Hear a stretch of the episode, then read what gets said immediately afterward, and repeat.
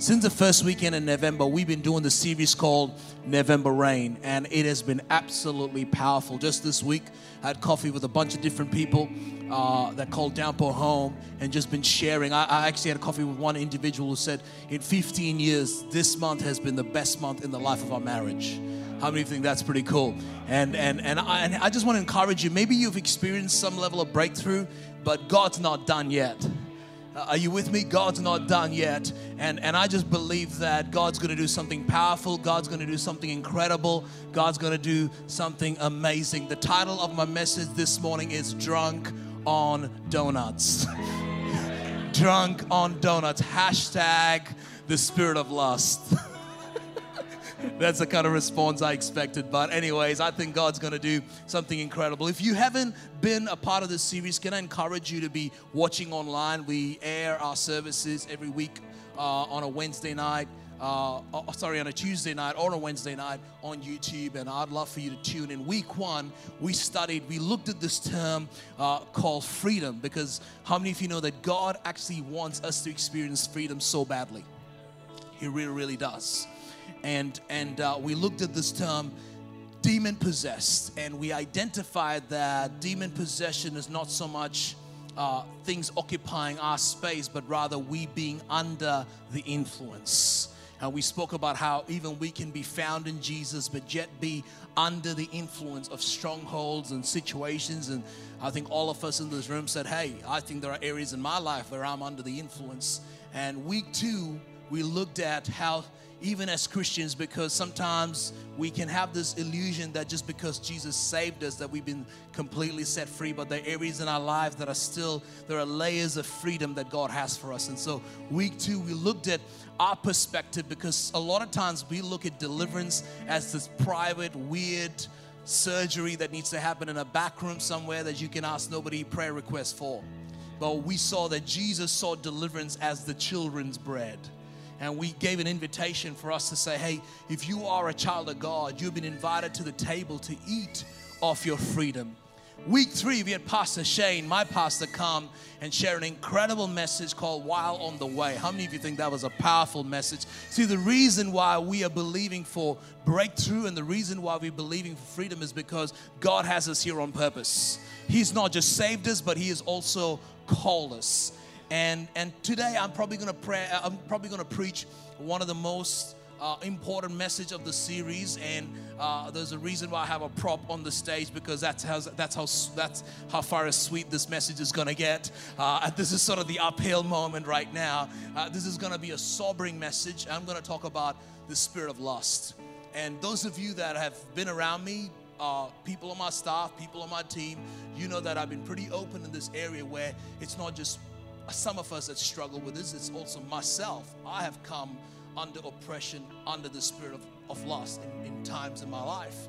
And so this is going to be a very open, sobering, transparent message. And there will be moments that will not be comfortable. There'll be moments that will be a bit awkward. But I believe if I'm able to save people, if I'm able to save some marriages, if I'm able to save some lives, I think it's worth dedicating a Sunday to talk about this.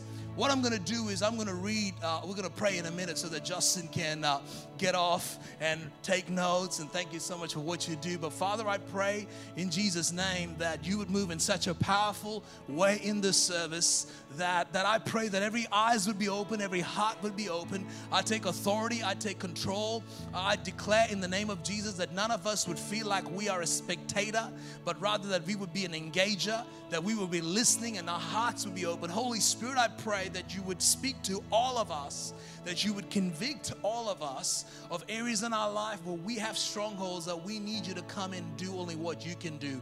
I pray that we would be open. I pray that this will be the happiest message we've ever heard. In Jesus' name, amen.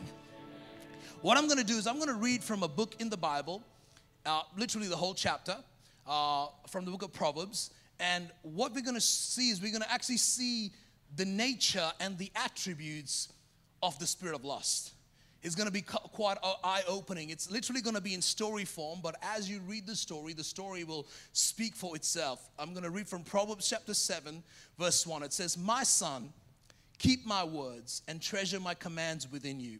Keep my commands and live, and my law as the apple of your eye. So this is Solomon who's writing. He's speaking instruction not just to a son, he's speaking instructions to a generation of people. He, when he says my son, he's also he's also meaning my daughter. Uh, so this is all inclusive, and he's saying to us that we've got to abide in God's laws, we've got to abide in His ways. And he says, write them on the tablet of your heart. Then it says in verse four, say to wisdom, you are my sister. Say to wisdom, you are my sister. I want you to keep that in your mind. Say to wisdom, You are my sister. It's interesting how the Bible common, constantly associates wisdom as feminine. It's almost like the Bible is telling us men who are married to listen to our spouses. Say to wisdom, You are my sister, and call understanding your nearest kin. That they, who is they? He's talking about wisdom and understanding. That they, wisdom and understanding, may keep you from the immoral woman from the seductress who flatters with her words. Now, I want to break that word, the immoral woman. I want you to understand that when Solomon is saying this, he's actually not talking about the immoral woman, he's talking about the nature of a certain spirit. Are you with me? If you're a man in this room, you need wisdom.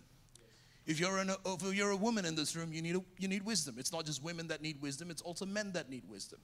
In the same way, if you're a man in this room, you can come under the oppression of the spirit of lust. And if you're a woman, you can also come under the oppression of the spirit of lust. Are you with me? It's funny how the Bible associates the spirit of wisdom as feminine and the spirit of lust as feminine. But it's not categorizing a certain gender, a certain group, but it's just trying to help us understand certain elements. The immoral woman is not reference to woman, but is speaking about the spirit. Uh, and, and, so we got to understand this that it's not just categorizing men being attacked, women being attacked. If we need wisdom, we got to understand that we also can fall under the Spirit. Verse 6 it says, For at the window of my house, I looked through my lattice. They say that Solomon actually saw this unfolding and then he began to write this the operation of the spirit of lust when he was looking through his palace.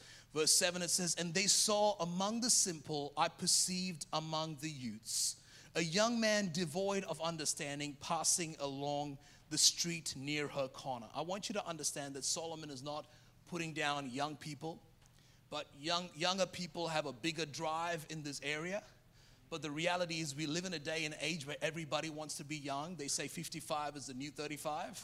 And so I think if I were to say, Is anybody young in this room? every hand would go up. So that, that involves all of us, all right? So sometimes we can categorize scripture as this talking to that. But if you are young, if you are a teenager, if you're a young adult, there's a higher possibility that this spirit will be revolving in your life. And I would rather you uh, uh let go and be delivered from the stronghold. So at 65, you're not that person still carrying baggages that you never dealt with when you were 15. And so we got to understand this. And he's saying, uh, you know, he's saying this, it says, a young man devoid of understanding. One of the things the spirit of lust does is it removes our understanding.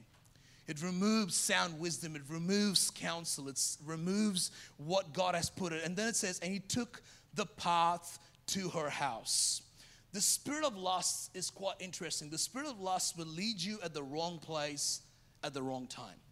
Uh, it's amazing. Uh, as a pastor now, I've been in sessions with individuals, not just here, but around the world. And it's amazing when I start hearing their story. The best way to explain this is when we planted our church. When we planted Downpour Church, uh, we were not sure if God was necessarily calling us to plant this church. But along the way, there were some signs that happened. So uh, I received a phone call from a pastor.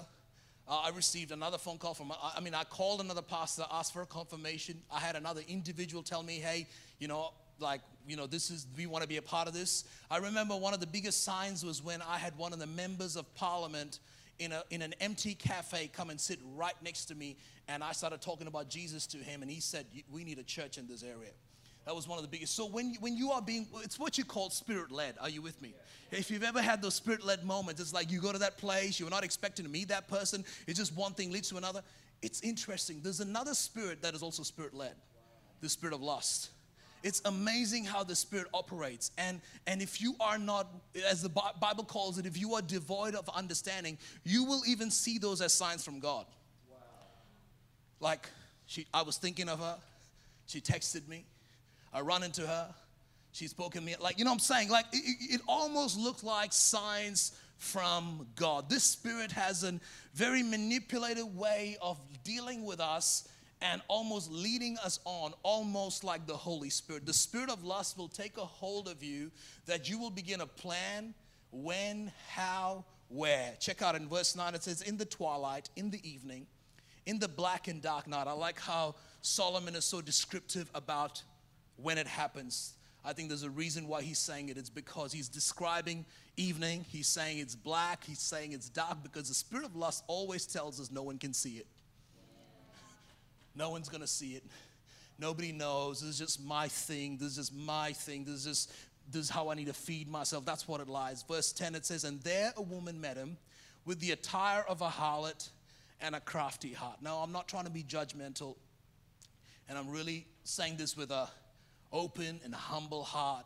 And I obviously cannot address how anybody dresses, but I do want to say to ladies that when you dress in a way that accentuates your body, it does not help a man who's already struggling in this area. And I will leave it at that. I'm just letting the scripture speak for itself. The attire of a harlot. It says in verse 11, she was loud and rebellious. Let me tell you something about the spirit of lust. The spirit of lust is not timid. The spirit of lust is not it's not shy. The spirit of lust is loud. You know, we live in a society where the spirit of lust is loud. You're, you're, you're browsing the internet to do research for your assignment, and it's just this loud thing just pops up. You're watching something that's got nothing to do with anything, this loud thing. The spirit of lust in our culture is loud and rebellious. It, it, has no respect of boundaries. It has no respect of your time. It has no respect of your personal space. It'll just come and erupt. She is loud and rebellious. She is not hidden. It's she's in your phone. She is anywhere and in any space you find her. It says her feet would not stay at home. At times she was outside, at times in the open square, lurking at every corner. This is how the Spirit operates. And then, verse 13, we have another clue. This is how the spirit of lust operates. So she caught him and kissed him. With an impudent face, she said to him, See, the thing about the spirit of lust is she, this, this spirit does whatever this spirit needs to do, but there will always be a moment when you're under the spirit of lust where I call the shock factor. Are you with me? The shock factor is like you're going in this way, and then suddenly you get a text that you probably shouldn't have received Suddenly you get a picture that probably you shouldn't have seen. It's like there's a shock factor a touch, a joke, a text, a look, a kiss. It can be something as shocking as that. And can I see you, when you get shocked, that is your opportunity to turn and run.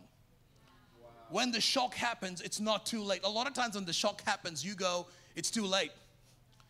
Like, I can't go anywhere. No, that is your moment. Let me tell you someone in scripture that had the shock moment. It was when a lady whose name we do not know, but the Bible calls her as the wife of Potiphar, who gets a hold of Joseph one day, almost tearing his clothes apart, says, Come and sleep with me. And Joseph could have gone, It's too late. My, my jersey has been stretched and number 23 looks like 204, might as well get into bed with her. No, Joseph ran. When you hit the shock factor, run. You know when it's dangerous? It's when you're not shocked anymore. It's when you're not shocked anymore. I think the next bit is my favorite bit because I think a lot of us think this has got to do with non Christians. Check out what it says in verse 14 I have peace offerings with me. Today I've paid my vows. So I've come out to meet you, diligently to seek your face, and I have found you. I want to read verse 14. I have, I have peace offerings with me. Do you know what she's saying? I've been to church. I've paid my tithes. I'm good with God. It's interesting. She says, I have paid my vows. But then you know what she says? I have peace offering with me. You know what she's saying? Once we're done, we'll pray. Grace has got our back. I mean, we laugh at this, but we have walked in this, like we know, like God, His grace is so sufficient that we will do what we need to do, knowing that God is merciful and knowing that His grace is endless. And can I say, this spirit is rampant in the church as much as it is in the world. This spirit is rampant in the pews as much as it is on the pulpit. And I think as God's people, we've got to do something about it. And I think before we point the finger at anybody, I think we've got to point, I'm pointing the finger at myself.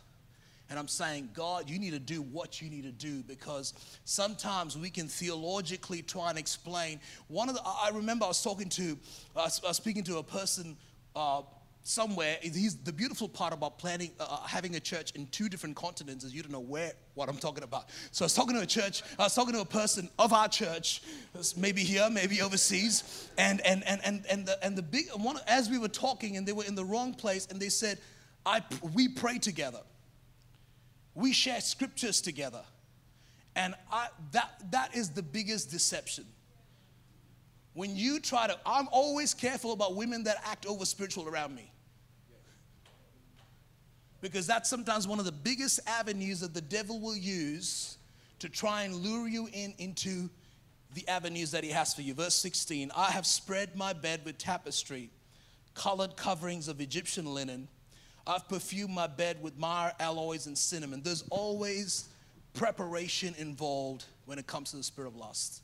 There's a routine. That time of the day, that time of the night, that certain browser, that certain text, that certain app, that certain road. There are routines and rhythm that comes with the spirit of lust. Verse 18 it says, "Come let us take our fill." This is interesting. "Come let us take our fill of love until morning. Let us de- de- delight ourselves with love." The world calls the spirit of lust making love. Making love is not a one night stand. Making love is spending 40 years with the same person. And I think the world has just sold this concept to us of it's hot and steamy, it's gonna be awesome, you're missing out. Can I say at the end of it, it's not gonna look good? Check out verse 19. She says, This is the spirit of lust saying, For my husband is not at home. He has gone on a long journey. He has taken a bag of money with him and will come home on the appointed day. With her enticing speech, she caused him to yield. With her flattering lips, she seduced him. Let me tell you, this one of the biggest things the spirit of lust will tell you and will tell me is you will not get caught. You will be the first person in history that will not be caught. You are so smart. Every other person that got caught they were not as smart as you. You will be the first person. Nobody will know. You will not be found. You are so strategic. I mean, if you were, you could work for the AFP, you could work for the FBI, but praise God, you are here. You know, and, and this spirit will lie to you and tell you you will not be caught. Verse 22. Immediately he went after her as an ox goes into the slaughter, or as a fool to the correction of the stocks, till an arrow struck his liver, as a bird hastens to the snare. And this is the part I want to get to he did not know that the spirit of lust would cost his life. Theologians say that Solomon's palace was a highly elevated palace, and what this man did not know was that Solomon had a view of the whole city. And he thought because it was dark in the night, nobody would know that he had an affair. But the penalty of doing this is death. And theologians say that Solomon called for this man and had him killed. Maybe you're hearing saying, I, I don't think I'll be caught. Let's, let's talk about that for a second. Do you, do you like, let's say you, it's not uncovered. Let's say our family does not know about it. Let's say nobody knows about what we're going through. But do you think God does not see? Just like Solomon saw this man, can I say there is a God who sees our lives and he knows what we're going through? And, and, and check out what it says in verse 24. Now, therefore, listen to me, my children. Pay attention to the words of my mouth. Do not let your heart aside to her. Do not stray into her path, for she has, this is the part I want to get to, for she has cast down many wounded. And this is a powerful one. And all who were slain by her were strong men. The spirit of lust is attracted to strong men. Now, I know one thing about men every man considers them to be strong. This spirit is attracted to leaders, to politicians, to pastors, to businessmen, to entrepreneurs. This, this spirit attaches itself to power. Are you with me? And I believe that I pastor a church not full of strong men and women. And, and can I say, I believe every person in this room is strong, but can I say to you, when you are strong, this spirit has an advantage. This spirit is advancing towards who we are. Check out what it says, verse 27. It says, Her house is the way to hell, descending to the chambers of death. Let me tell you, the Bible is very clear. I know this, this part is going to be pretty, I mean, this whole message is pretty intense, so might as well just brace ourselves. But the Bible is very clear that if we live a life of immorality in continual sin in this area, that we are on the highway to hell. There are, there, there's no excuse about that. There are constant scriptures over and over in the Bible talking about the adulterous person, the immoral person is on the pathway to hell. At the end of the service, I know a few weeks ago we had a moment in our service where we had a team up here that did such a fantastic job, and I believe a lot of people were blessed. And at the end of the service, we're going to create an opportunity. I want you to know that if you are struggling in this, and I think I think all of us are struggling in this in some way, in some form. Uh, I, I, want you to know there's going to be people available that's going to pray for you, pray with you, stand with you. Because, can I say to you, my heart for you as your leader, as your pastor, is to completely see you walk in freedom. Cool? I want to share three ways to describe the, the spirit of lust. Now, we've sort of understood how the spirit of lust operates, but I want to talk about three ways. Is that cool? The first word is desire. Desire. The word desire, the Greek word desire for desire is epithumio. And the word desire is a good word and a bad word. I want to show you an instance. Luke 22, verse 15. This is Jesus talking to his disciples. And he says, Then he said to them, With fervent desire, I've desired to eat this Passover with you before I suffer. Jesus was saying, With fervent lust. How many of you know that wasn't evil desire? That was good desire. Okay, here's another one Galatians 5 16, 17. It says, I say then, walk in the Spirit, and you shall not fulfill the lust of the flesh. For the flesh lusts against the spirit, and the spirit against the flesh, and there and these are contrary to one another. So you do not so you do not do the things that you wish. So what is Paul saying? Paul is saying that as individuals we've got two desires: the desires of the spirit and the desires of the flesh and they're in constant battle towards each other. What am I trying to say? What I'm trying to say is there is a godly desire that God has given you towards sex. There is a godly desire that God has given you towards making love with the right individual at the right time at the right place. So when I'm preaching this message, I'm not saying you cannot have fun. I'm not saying you cannot be doing this or you cannot be doing that. I'm saying no, there is a godly place for where He wants you to pour your desire. But what the enemy has done is he's turned that around and destroyed it. He's changed this thing called love and he's made it lust. That's what I'm trying to say. The second thing that I want to talk about when it comes to lust, what lust does is deception. I'm going to read a scripture, and what I'm going to read is a scripture to do with stealing. Uh, I think if you've been in church circles for quite some time, you might have heard uh, this passage of scripture. It's always associated with stealing, with someone stealing a piece of bread. But what you don't understand is the context is actually talking about lust. All right? Proverbs chapter 6, verse 23, it says, For the commandment is a lamp, and the, and the law is a light to keep you from the evil woman, from the flattering tongue of a seductress. So, what, what is it? Talking about lust, isn't it? Do not lust after her beauty in your hearts. Sometimes people tell me, Pastor, I'm not doing it with anybody, I'm just imagining. Do not lust after her beauty in your heart, nor let her allure you with her eyelids, for by means of a harlot, a man is reduced to a crust of bread and an adulteress will prey upon his precious life. Can a man take fire to his bosom and his clothes not be burned? Can one walk on hot coals and his feet not be seared? So is he who goes into his neighbor's wife. Whoever touches her shall not be innocent. Now, check out verse 30. This is the verse we know. People do not despise a thief if he steals to satisfy when he is starving. Yet, when he is found, he must restore sevenfold. He may have to give up all the substances of his house. See, when we read this, we think it's talking about robbery. But what Solomon is saying is the spirit of lust works in such a way that you're actually stealing. And all of a sudden, as he's talking about stealing, he talks about a thief that's hungry. Let's say a 12 year old child steals from a bakery. There's a huge possibility that you will take into context that he stole this piece of bread and you'll be like, oh, his parents are not there, no one's taking care, maybe slap on the wrist, don't do it, you'll let him go.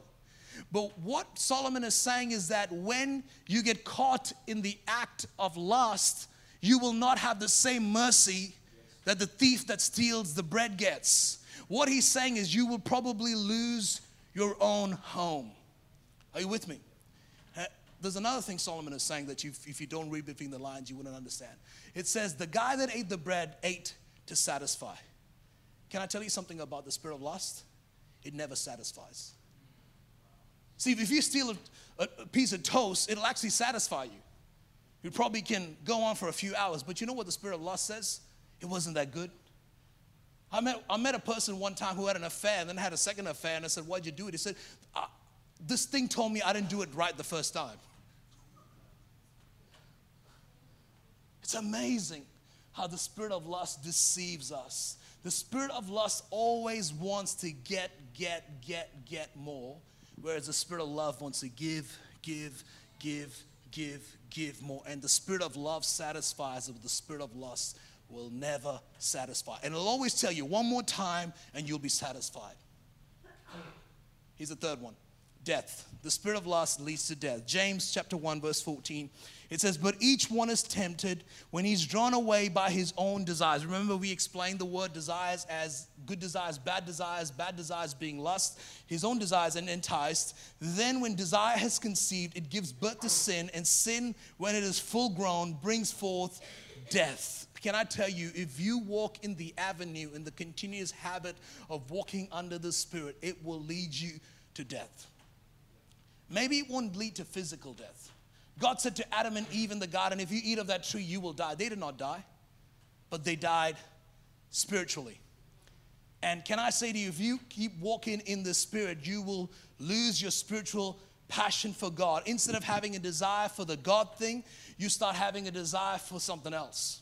The same energy that you're having towards God, the same passion, the same drive, the same focus, none of that is gonna. I, I wanna ask you, how many marriages have died because of the Spirit?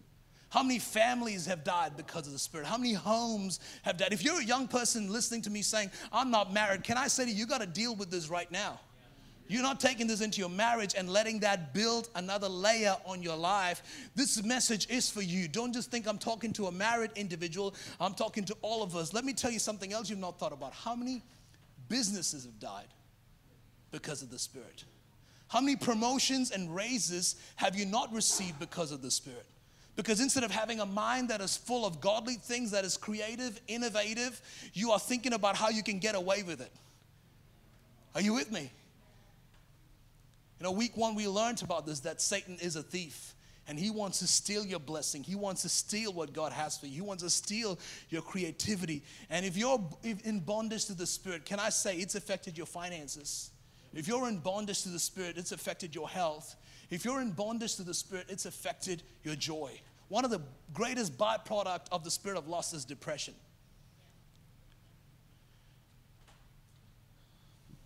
What do we have a donut on the platform. Let's look at this guy. It's getting a bit too intense in this church. This is beautiful. I asked them to fill half of it, but they filled all of it. It looks really nice. This is not my favorite, it just stands out, so I'm just going to take it. One of the things that I struggle with, not struggle with, uh, that I do is most times I skip breakfast. And uh, you know, they call it intermittent fasting or whatever. I mean, sometimes I just don't have it, or sometimes it's spiritual, sometimes it's physical, sometimes it's both. And, and I plan my day in such a way, and Leah starts telling me I'm cooking up a storm at home, and she starts sending me photos of pasta and salad, and sauces being prepared, special sauce, Middle Eastern herbs being put in there.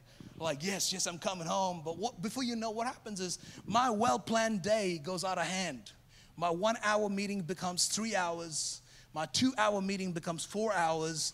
And before I know, like, it's no more, it's, it's, it's, it's way past dinner time. I've just sort of been in my space and I'm just been faithful all day. I'm not snacking, I'm not eating anything because I know Leah is cooking good pasta. She's cooking good dinner at home. And, and what, what happens is I get into my car and all of a sudden I see that I'm low on fuel.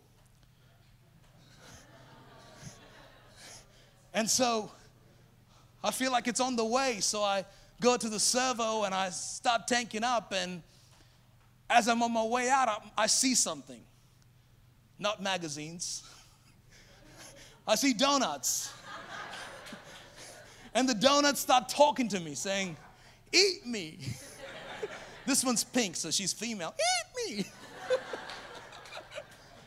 the chocolate would say, Eat me, brother.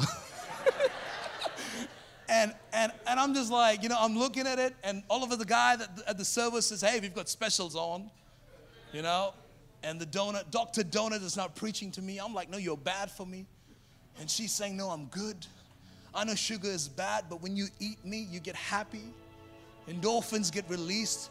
You've been stressing out all day. Don't you want your wife to see you happy? All of a sudden, one donut becomes six donuts. It was supposed to be three, but then halfway on the way home, I start getting guilty because Leah says, Alvin, you got to watch yourself. So I might just eat it all before she finds out. and and I go in, and by now dinner's become a bit cold, but Leah's still waiting with expectation. She serves me dinner. I look at it, and I'm just like, I want to eat this, but there is no room there is no room for the dinner that my wife faithfully made for me because I just was so hungry that I put my cravings in another place. And can I say, can I speak to to the wives on behalf of the men? This cheap plastic donut will never satisfy us like the dinner you make. But we are scared to tell you about our donut addiction because we fear that you may think that your dinner isn't good enough. Your dinner, this never stands a chance to the dinner you make. But in our moment of weakness, we sometimes stuff ourselves with whatever is around. But this is what I want this morning to be. I want this morning to be a conversation about our donut addiction. I want this I want this morning to be a place where spouses, relationally, people can talk about their donut addiction and not be judged. Uh, let me tell you, women, your man might be struggling with a donut addiction, but he loves you. He cares for you. He beats himself for what some of the things he does, but he's scared to talk to you because he thinks that it'll affect your self-esteem, it'll affect your body image. But can I say to you, and can I speak to the men for a minute? I want to say to the men, if you eat donuts for too long, your palate will adapt and you will stop turning up for dinner. So at some point, we've got to meet in the middle and have some conversations. What I love about my wife, Leah, is that a while back we had a conversation and it was a conversation about donuts. It really wasn't about donuts, it was about the other thing. But my wife was able to hear me and listen to me and pray with me and lay hands on me. I'm sure it was a struggle for her to. Let me tell you, I, I did not just drag the spirit of lust into my relationship, I dragged it into my marriage. But I'm here to tell you that if I have been set free, if God can set me free, God can set anybody free. Because he that the Son sets free is free indeed. Let me tell you, the world's strongest man, Samson, the world's most spiritual man, David, the world's wisest man, Solomon, all got attacked by the spirit of lust. If you say you are not under attack, you are weak. But I know you are strong. And because you are strong, this spirit is attached to you because this spirit knows your destiny. This spirit knows the plans and the purposes that God has for you. And that's why this spirit has an agenda. I want to read one more passage of scripture. 1 Peter chapter 2, verse 11. Beloved, I beg you as sojourners and pilgrims, abstain from fleshy lusts which war against the soul. Let me tell you, the spirit of lust, what it does, it tarnishes not just your spirit, but your soul your emotion, your character, who you are called to be. Paul, uh, Peter is talking to the Christian church. He's talking to the pilgrims, and he says, "I beg you. Can I say to you this morning, as your pastor, I beg you to get free. I beg of you to get free. I, I plead with you. Don't allow pride to creep in this morning. Don't allow another day to come by. This is not for me. This is for you. If you're having a thought in your head, I hope they go, I hope she goes. I'm saying, no, you come. You come. You come. I'm pleading with you this morning as a follower of Jesus Christ. Come to Jesus. He will and He can set you